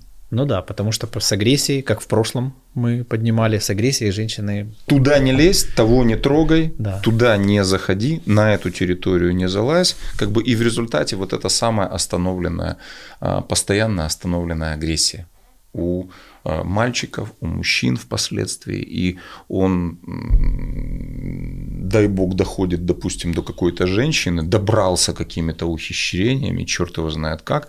Мама как-то, видимо, типа провтыкала. где-то Да, что-то как-то. Не. Да, она, она подчас даже и говорит, я хочу, чтобы ты женился. А ему это не очень надо, понимаешь, это что же страшно?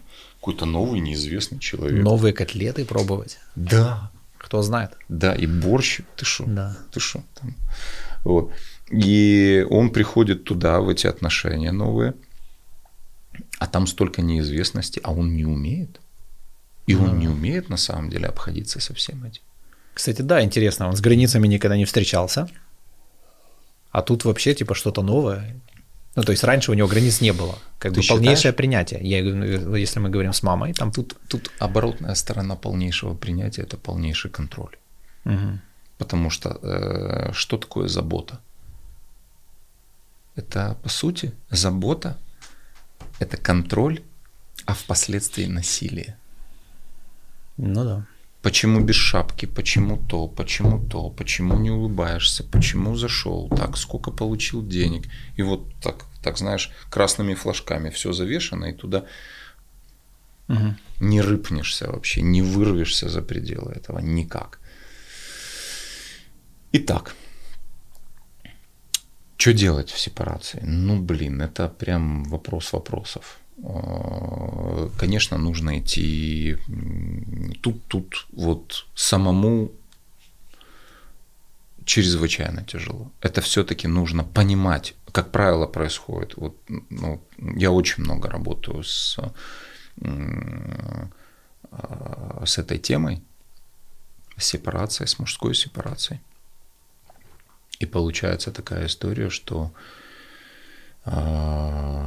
конечно, здесь очень важно, чтобы возникла авторитетная фигура, способная дать ну, новый взгляд, новые ориентиры, ну, чтобы поменять восприятие. Это, это достаточно сложно. Более того, а, абсолютным условием эффективности терапии для меня является безопасность. Безопасность создается не за один день. Угу. Безопасность и авторитет. И когда есть вот эта самая божественная фигура мама-папа, то по сути я говорю сейчас не из психотерапевтической, а из психологической парадигмы, потому что в психотерапевтической парадигме вообще ни мужская инициация не может происходить, ну никак, потому что там очень часто происходит, ну вообще и женская тоже, потому что очень часто там происходит «делай, как я», угу. «делай так, как я делаю». А в терапии, ну, там сеттинг, особые как бы, ограничения и так далее. И здесь должен возникнуть некий альтернативный ориентир, возможно. Ну, там очень много всего. Ну, то есть это сложный, правда, процесс сепаративности.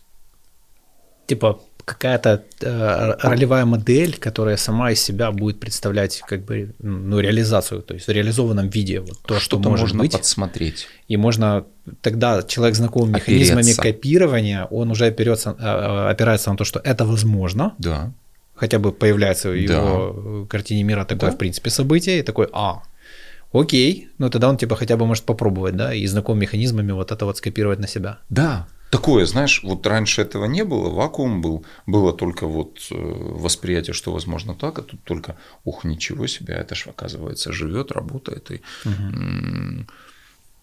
жизнеспособно. Потому что а, утверждали, что за пределами э, материнской там, или отцовской семьи жизни нету, а оказывается, она там есть.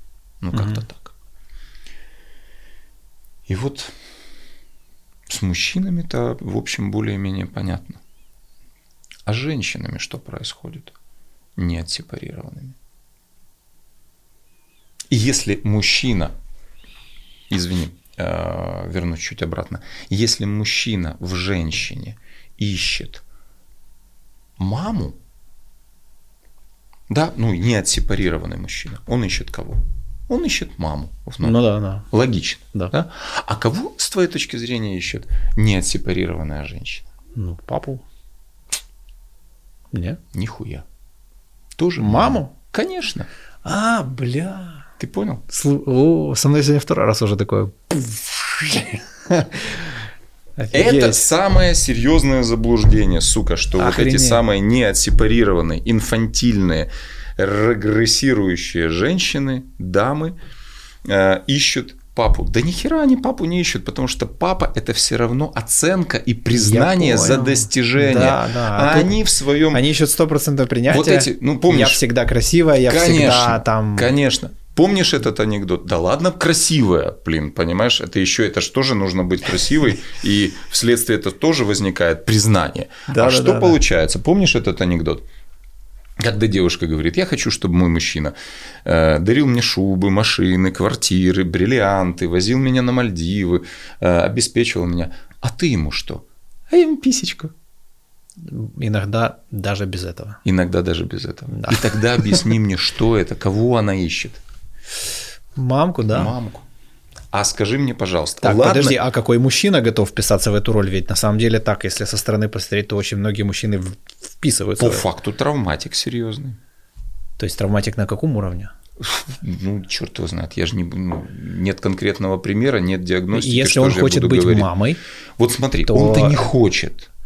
Давай Давай сейчас мы про а, него отдельно или он поговорим. просто хочет писечку, а вот то все остальное, это все как, знаешь, за, за пределами есть, скобок, да? Есть, ну, есть такие мужчины, которые вроде как да, но потом вроде как нет. А Почему? А потом это что все? Смотри, какая история. Если как-то через инцестуозность еще этой девушки, через патологию, ну, можно трахаться с отцом, угу.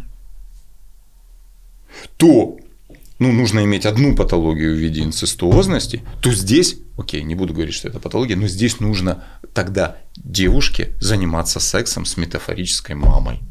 И чем заканчивается этот секс? Как ты думаешь?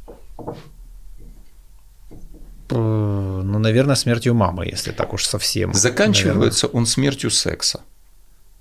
Это по-любому, да. Но да. я имею в виду, что а секс уходит вместе с Заканчивается он тем, что просто, ну, конечно, потому что, понимаешь, тогда уже начинают возникать то, другое, третье, вроде бы так много принятия, так много всего того, другого, да, а, а все заканчивается, потому что э, невозможно трахать маму, невозможно трахать папу. Mm-hmm. Потому что секс устойчивый, качественный, он только между кем и кем. Взрослый не скажу э, там разногендерно, да, угу. но скажу между взрослыми людьми. Угу. Когда взро... два взрослых ребенок с взрослым, ну это патология, когда занимается сексом ребенок и взрослый. Норма – это когда два взрослых человека встречаются и занимаются любовью, занимаются сексом. Да. Неплохо сидим. Я вот это про ищет маму, я прям охренел. У меня просто... Это И... на отдельную бутылку вообще. Тема. Да, у нас еще есть, слушай. Нормально, че. Ну ладно, есть. Так вот. А давай я подолью чуть. Слушай, ты, ты вообще понимаешь, что это, это ты сделал? Я сейчас как вот ребенок буду, как бы снимаю с себя ответственность. Давай. До встречи с тобой я не пил лет 10. Блять, да ладно. Без шуток. Э, и э, ты мне принес э, глубоко уважаемого Дона Папу. Да. Я его попробовал, и я понял, что вот в 38 или сколько мне тогда было лет, когда мы с тобой познакомились, mm. я впервые в жизни выпил для вкуса, и я понял, что это вообще в принципе возможно. Вот, потому что раньше у меня лавка водка, там вот это все, и да, да, да, да пока я на ногах стою, короче. Да. Да. А сейчас я могу это делать в удовольствие, абсолютно комфортно, экологично, без какой-либо расплаты за это. То есть ага. э, прям ну, чудодейственная трансформация, я так скажу. Слушай, я очень рад, но честно, я в начале твоего э, монолога я напрягся, потому что думаю, блядь, я человека вывел из завязки. Э, у нас гнездо доверия здесь, не надо напрягаться. Ой, благодарю тебя. Ну, потому что для меня, слава тебе, Господи, я не генетически, не фенотипически, я не алкоголик. А, ну, кстати, до тебя, там, ну вот до этой встречи я там не пил, не знаю, пару недель. А тут я помню традиция, ну как по-другому. Так может мы э, и от Pfizer тебя сейчас исцелим? Ну, такое, посмотрим. Ну, так, давай попробуем про отношения. Так мы ж, вот это все про отношения Нет, ну, я имею в виду уже э, как бы родители окей, и теперь мы уже приходим к тому, что... А вот смотри, что у нас получается? Давай, коль мы зашли уже про а, про женщин поговорили, да. которые не отсепарированы, да, и мужчины. Слушай, достаточно и тех, и других. И это тоже и, и то, и другое большая прям. А, мы не сексисты, мы за равенство. Не, большая проблема. Да. А, но просто, ну знаешь, как-то так а, исторически вроде как сложилось, что, наверное, женщине можно быть менее активной, менее достигающей и так далее, и так далее. При этом вот такая схема, как э, он мне все, а я ему писечку, женская идеология, она, ты знаешь, она работала достаточно хорошо, работала Это живая классика, я бы так сказал. Она работала хорошо, но ты знаешь, последнее время я замечаю, что она задыхается. Я не знаю, о чем ты подумал. Так вот, она Живое как... воображение просто. Да, у меня тоже. Ну, э... Писечка задохнулась. Она реально... Про- проветрите ее хотя бы. Она реально потихонечку, эта идеология, парадигма задыхается. Почему? Потому что вот э, я э, э, я завершил свои предыдущие отношения. И я могу думать, говорить и понимать, кого, какую женщину я бы хотел э, встретить. Mm-hmm. Какую женщину я, я вижу возле себя. И я, я отдаю себе отчет, я понимаю, что я э, для меня точно важно, чтобы моя женщина, с которой я познакомлюсь, была реализованной. Для меня точно совершенно важно, чтобы на момент встречи со мной моя женщина обеспечивала себя материально, не имела систематических перманентных долгов, угу. хаоса в финансах. Ну и действительно чрезвычайно важно, чтобы была реализована как а, ну, как в своей экспертизе, я бы вот так сказал, понимаешь? А, профессионал, да, наверное, профессионал, но чтобы она точно могла самостоятельно за свой счет покупать себе еду, одежду, снимать или иметь собственное жилье. Ну, возможно, иметь автомобиль, но это не, Э, не принципиально. Для чего? Потому что а, женщина, которая этого не имеет, не реализована. Я, не обеспечивающая себя, для нее выбор мужчины это ну, на уровне утопающий долго выживание. Выбор, конечно, утопающий, который тонет он будет выбирать э, э, спасать, спасательный круг, который к нему прилетел? Нет. Он бросится на первый попавшийся. Это будет не выбор, а вынужденность. Угу. И это чрезвычайно важно.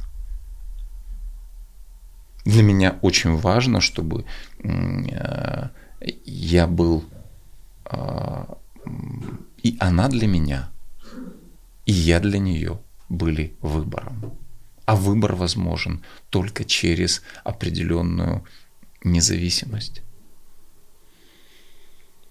Альтернативный сценарий – это когда из какой-то раненой части, да, несепарированный человек выбирает себе дочку, если он мужчина, да, э, чтобы ее окучивать, вот это вот всячески ее там… Э... Неплохой вариант. На да? самом деле вот давай без иллюзий. Очень часто говорят, и ну прям вот в мире психологии, психотерапии очень часто говорят, вот, я тебе не мама, там, я тебе не папа, нельзя. Вот сценарий, mm-hmm. блядь, да это все хуйня на самом деле.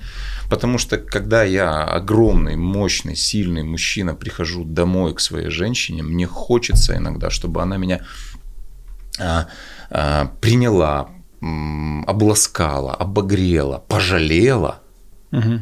И это, по идее, действие, ну, похожее на материнские. То есть можно сказать, что это материнский сценарий. Это нормально. Но когда это в части вариаций, ну, да, да. когда это, например, там 10% от всего того, что есть.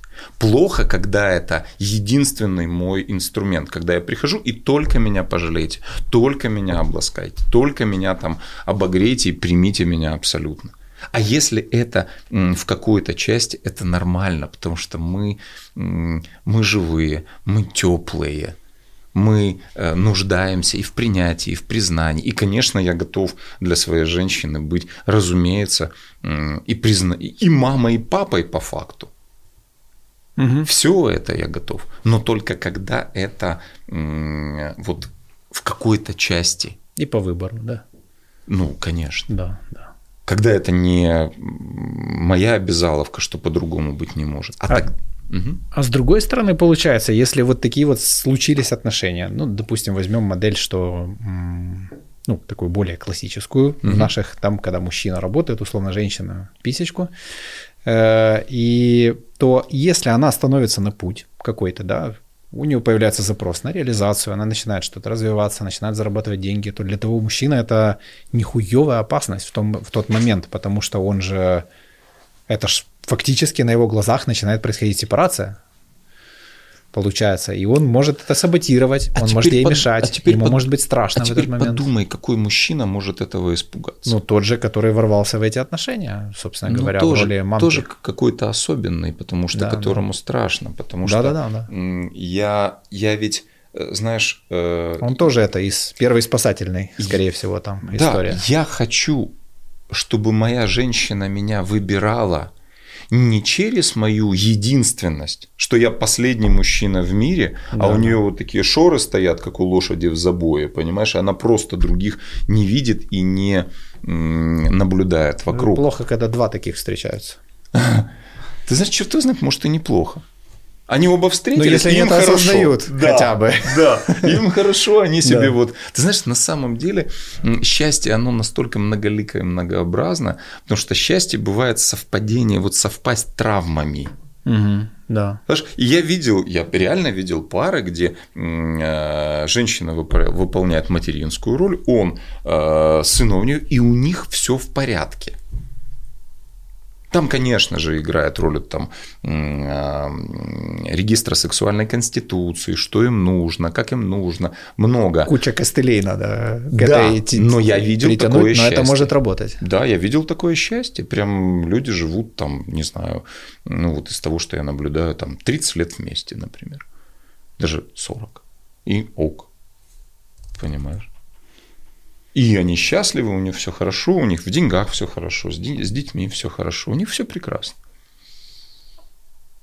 Они в курсе этой своей истории? Я не знаю, я не спрашиваю. Мне вот это интересно. Просто тут же, понимаешь, тут же можно это карточный домик одним прикосновением ну, одним порушить. вопросиком где-то пошатнуть а это я не все, хочу. Да. Мне, ну, слушай, мне это не надо. Я же не вивисектор, я наблюдатель в этом случае. И, стараюсь, ну, да, да. и для меня важно быть бережным. Можно только порадоваться. Угу. И вот Смотри, как же часто, к сожалению, происходит. Да? А, самое ведь смешное, ведь э, женщине, э, вот этой самой инфантильной женщине, э, не от не сепарировавшейся, свойственно, когда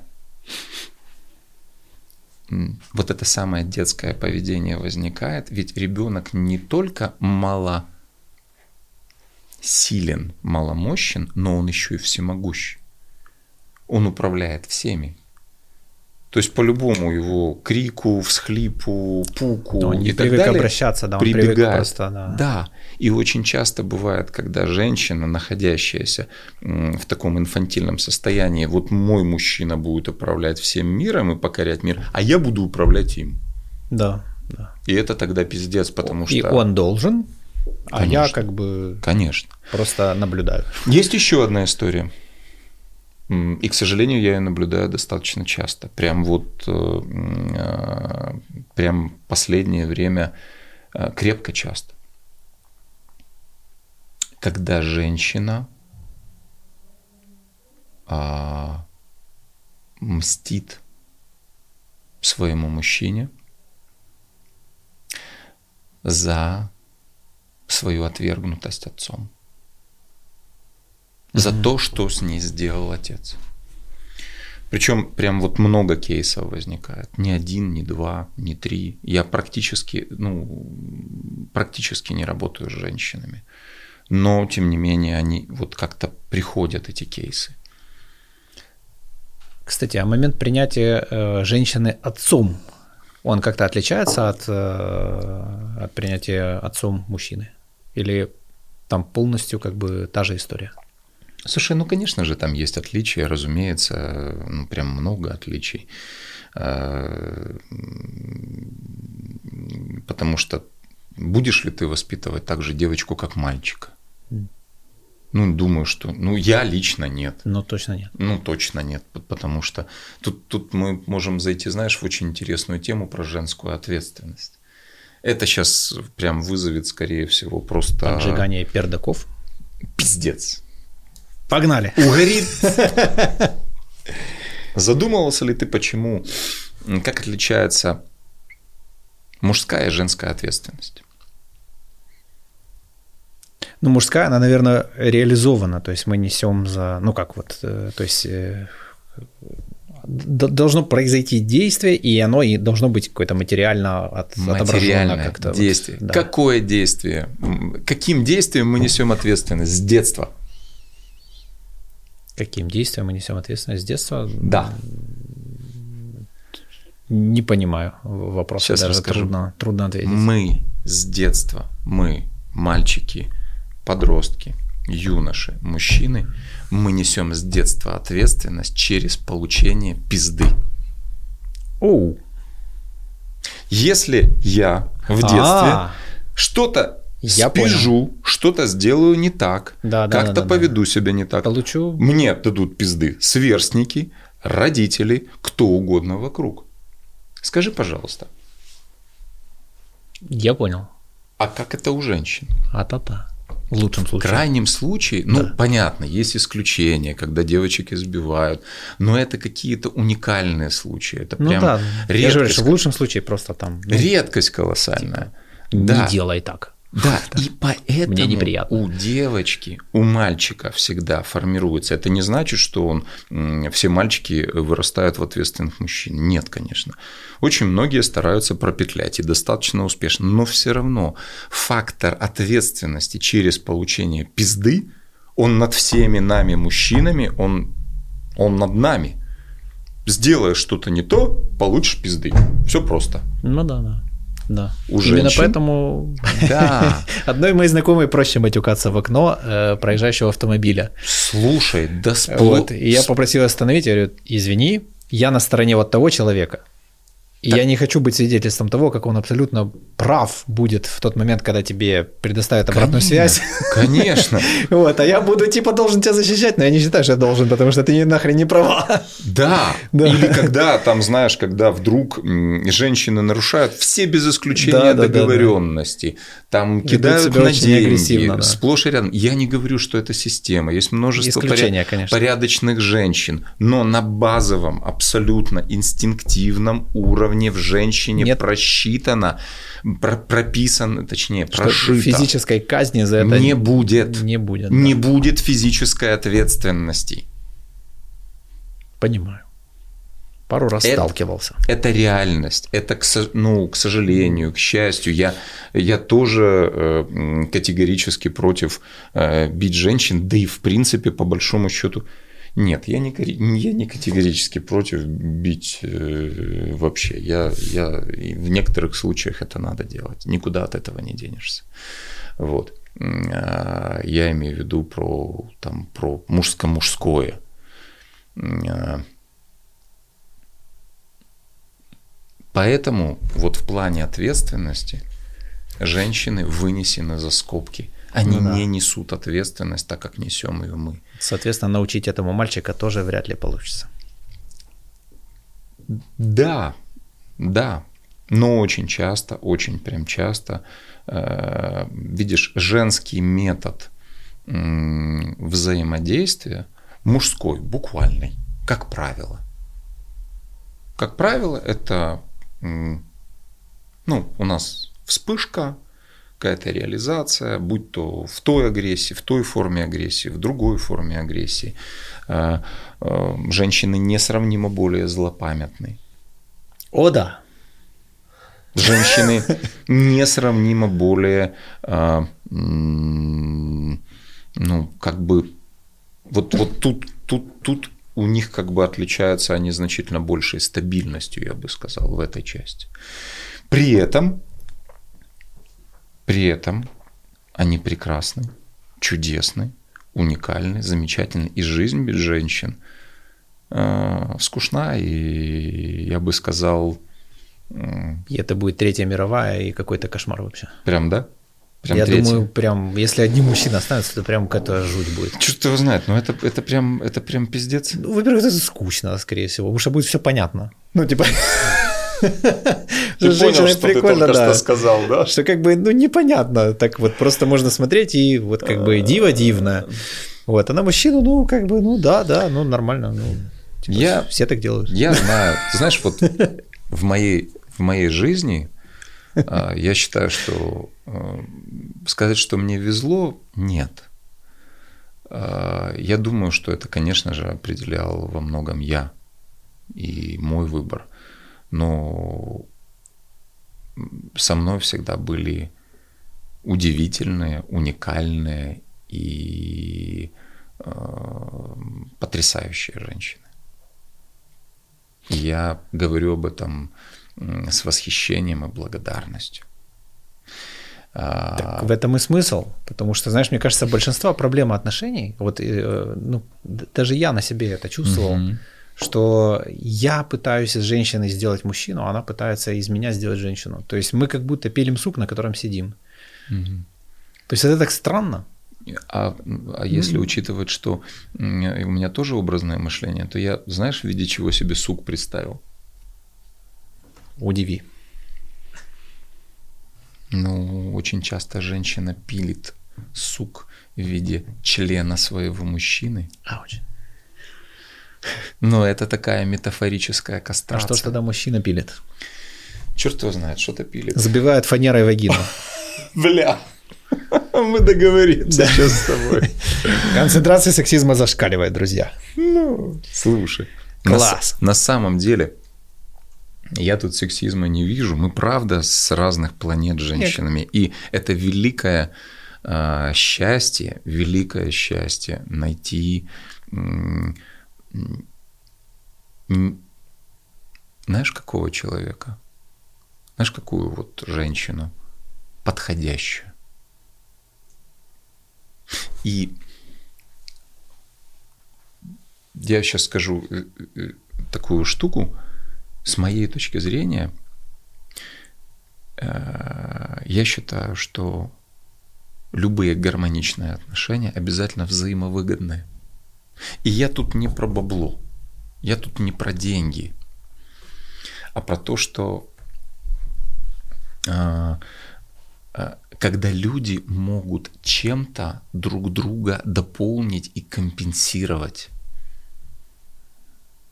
Когда, да, когда вот, вот я прихожу в отношения, у меня есть вот это, вот это и вот это. А у моей женщины вот это, вот это и вот это.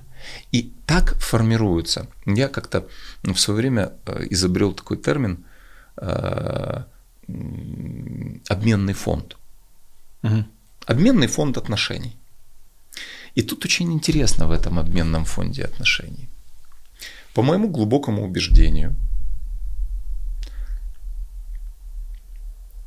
для меня есть аксиома, которая выглядит так.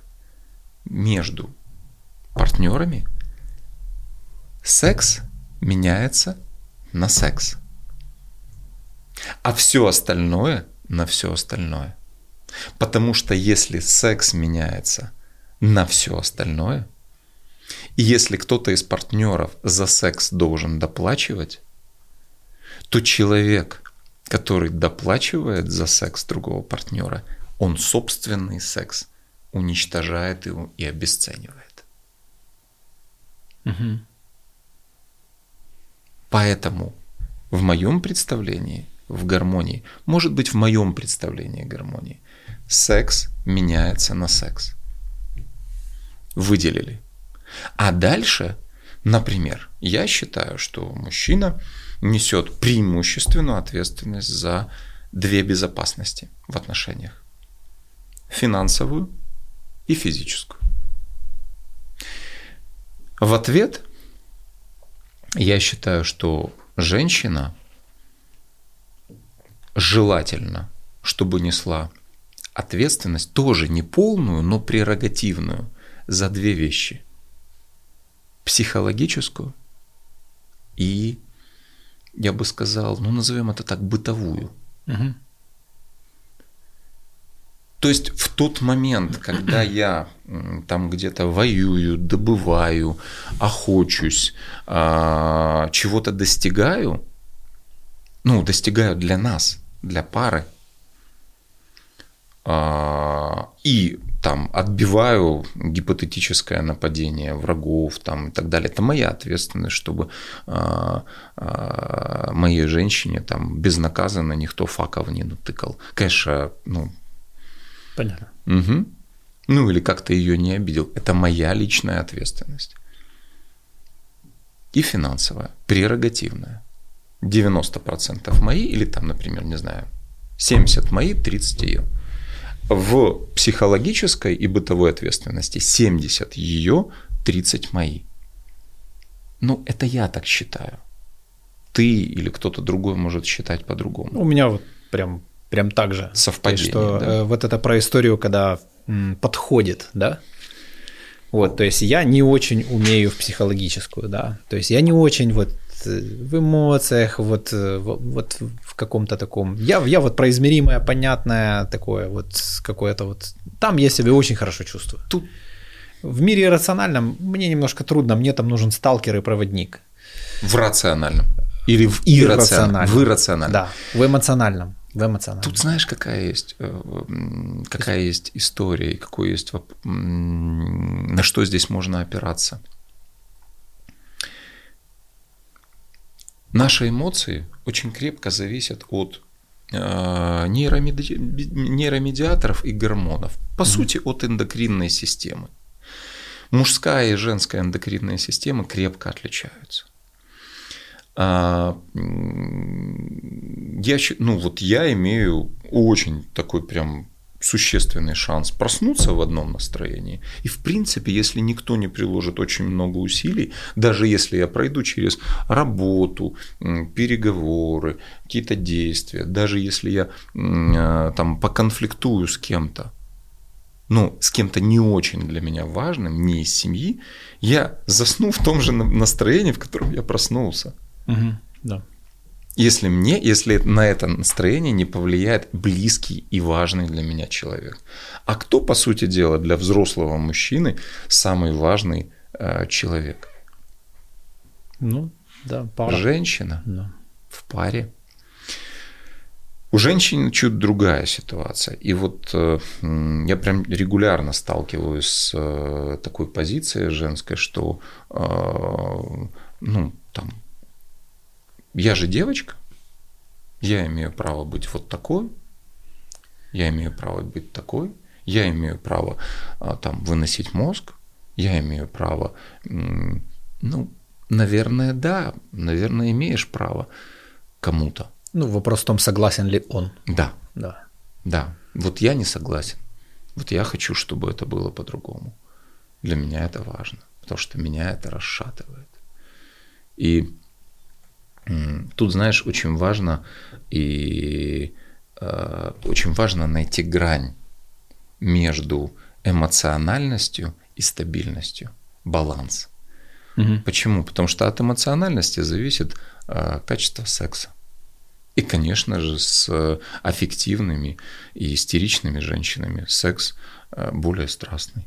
Куда интереснее. Никуда, никуда не денешься. И вот тут очень важно найти тот, ту достаточность, когда аффективности и истеричности достаточно для классного секса, но недостаточно для нервного Знаешь, срыва. принцип Паретта, чтобы вот эти вот 20%, а остальные 80% желательно не трогали. Да?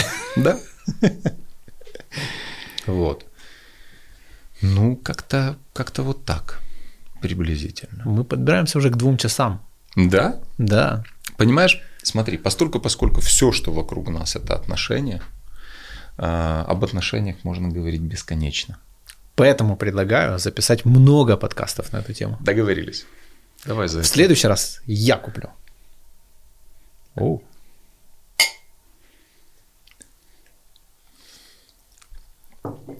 Друзья, если кто-то дослушал до этого момента, я бы очень хотел попросить, чтобы, если у вас хватает смелости для этого, если кто-то узнал себя в каких-то ситуациях, написать об этом. Напоминаю, YouTube, он не привязан к личности, э, вы тут абсолютно анонимны, и было бы очень круто поделиться какими-то историями, потому что, мне кажется, это очень важно. Вот прям супер-супер важно. Если кто-то себя в чем-то узнал, заметил, я читаю комментарии, я в них участвую, и я с удовольствием с вами э, тоже чем-то поделюсь. Потому что истории мы подняли тут достаточно такие глубокие, если не сказать фундаментальные. Вот. Ну, если у вас подгорело, тоже пишите об этом. А, вот. А, я вам тоже отвечу. Правда, ответ будет везде, скорее всего, один и тот же. Я еще что вот касается что подгоревших. Принято. Нет, я еще что, вот что еще хотел сказать. Э, в прошлый раз, когда мы с тобой встречались, ты проводил конкурс относительно каких-то людей, и я тоже ангажировался под то, что я тоже кому-то что-то вышлю, если кто-то победит по комментариям. Вот каминг друзья. Не? Я Да? забыл. Бля. Там был переломный момент, когда я делегировал функции по, собственно, результатам этих конкурсов другому человеку, и, и вот в нем оно и осталось, Слушай, в том человеке. а Этот давай- человек, кстати, прольем свет. Да. Это бывший наш премьер-министр Юлия Владимировна Тимошенко. Сейчас она копирайтером у нас работает. Юлия Тимошенко, да. Да, ребята. Она работает у нас копирайтером. Ну, ладно, это другой человек, просто имя и фамилия похожи. На 100%. Вот, Слушай. и мы с нее спросим. Но это же не повод, смотри, это же не повод восстановить это, потому что я бы с удовольствием, я знаю, что, что я мы бы... пок- э, я пообещал три книги, ты книгу. И Я могу... Я даже или, помню Или книгу, или несколько книг, в зависимости от того вообще, кто это будет, мужчина или женщина. Потому что если мужчина, я подарю э, одни книги, если женщина другие. Окей. Мгм. Хорошо, значит, тогда мы по прошлому закроем вопрос. Ты на этот, может быть, что-то хотел предложить? Слушай, ну ты, ты, я гость, ты А хозяин. я от себя вот хотел. бы. Давай. Вот э, бутылочку вот такого же э, за самую, в моем мире, смелую историю э, в комментариях под этим Договорились. роликом. Договорились. Класс, спасибо, друзья. Благодарю. Офигеть. Тебе спасибо. Спасибо, что пригласил. Класс.